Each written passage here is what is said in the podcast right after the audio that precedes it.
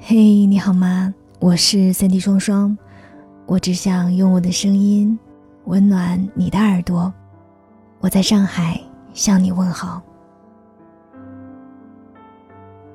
前两天在公众号“一心理”上看到一个词，叫做“朋辈压力”。在第七季的《奇葩说》里有一个辩题：身边的同龄人都过得比我好，我该不该玩命追？辩手冯晓彤说：“我这么拼，不是因为我想拿 BB King，而是跟同龄的辩手比较，我没有他们那么受欢迎。是那个耻辱感逼着我，熬下了一个又一个的长夜。是他在陪伴着我。这跟同龄人比较带来的压力，心理学上称之为朋辈压力。和朋友聊起这个话题，有人说。”十年前我可能会拼命的追，但是十年后的自己不追了。有些人则相反，十年前我不会追的，可现在死也要追上。那么你呢？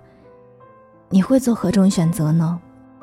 在面对朋辈压力的时候，你觉得你应该怎样去做呢？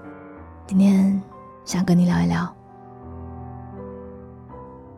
最近看了梅耶马克思的自传《人生有我》，对，就是特斯拉公司创始人埃隆·马斯克的母亲。他在书中说：“七十岁是人生最美好的时光，很想知道接下来究竟会发生什么。”你能够从他的笔触间看到他的从容豁达。可年轻时的梅耶并不是这样的。书中讲了一个故事。有一次，她和当时的丈夫去参加啤酒节庆祝活动，期间和朋友一起去洗手间，旁边有人对他们吹口哨：“美女们好呀，你们看起来都好性感。”这时，前夫对着她大喊“荡妇”，并且冲过来当众打了她。这并不是梅耶第一次遭遇前夫的暴力，从二十二岁结婚开始，她就常常浑身布满淤青。不仅如此。前夫还禁止她和家人来往。这样暗无天日的婚姻生活持续了八年，直到三十一岁，她才从这段婚姻当中挣脱出来。之所以用了八年，除了担心丈夫会伤害家人，她更多是因为羞于启齿，怕自己活得不如别人。从二十多岁的压抑、恐惧，到七十岁的坦然。在梅耶马斯克身上，我看到了不同年龄对朋辈压力不同的态度。年龄带来的不仅仅是变老，还有成熟。一个是生理上的，比如说前额叶，大脑中负责理性思考和情绪反应的关键部位，它在三十岁左右才成熟。也就是说，越年轻对待压力的脑区越不成熟，能更敏感地感知到压力。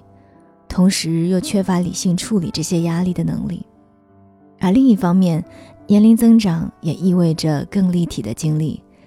这些经历让我们了解自己是谁，自己的边界在哪里，自己真正渴望的是什么。这些关于自我的答案也会让我们更加客观地看待朋辈压力。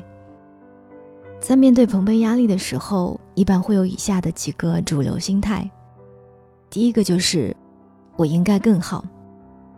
我常常听人说，我本应该如何如何，比如二十六岁，周围的朋友都结婚了，他们就会着急，我也应该好好恋爱结婚的。可是，这样应该如何的想法，并不是自己内心深处的渴望，潜意识会抗拒，徒增焦虑，也不会真的让我们变好。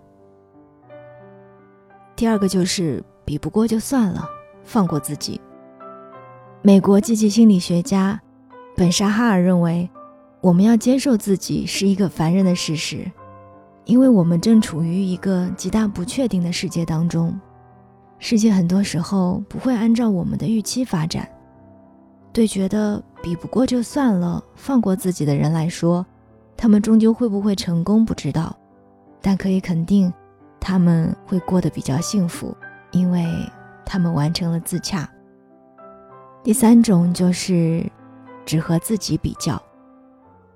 在那一期的《奇葩说》里，蔡明说：“蔡康永老师永远都带着微笑，教你们人生道理。他从来不否定你，不打击你。这样的蔡康永老师，我怎么和他比？根本就不具有可比性。每个人的长相都不一样。是啊，每个人都有自己的优劣势，拿自己的短板和别人的长板比较，永远都比不过。也许只和自己比较就够了。只要比昨天进步了一点，哪怕只有一点点，那也是好的。前面跟大家分享到的梅耶，她就是一个只和自己比的人。三十一岁成为单亲妈妈，一个人养三个孩子。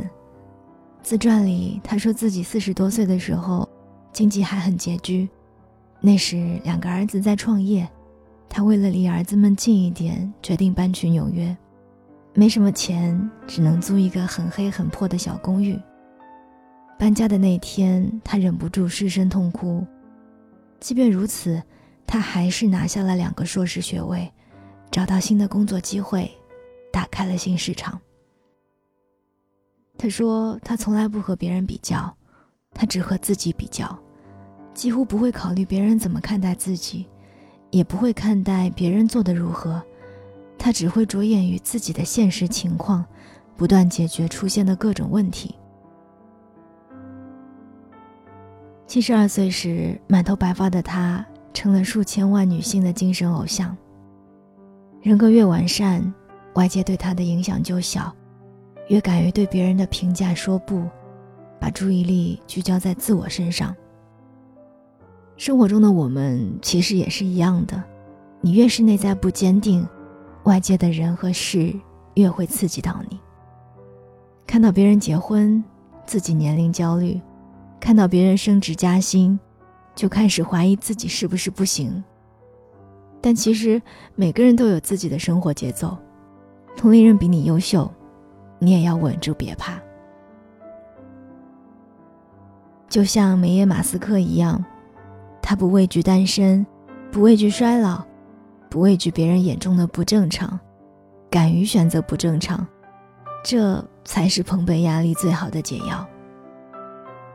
这一季《奇葩说》半决赛的主题是收到三十年后的自己发来的人生建议，你要不要看？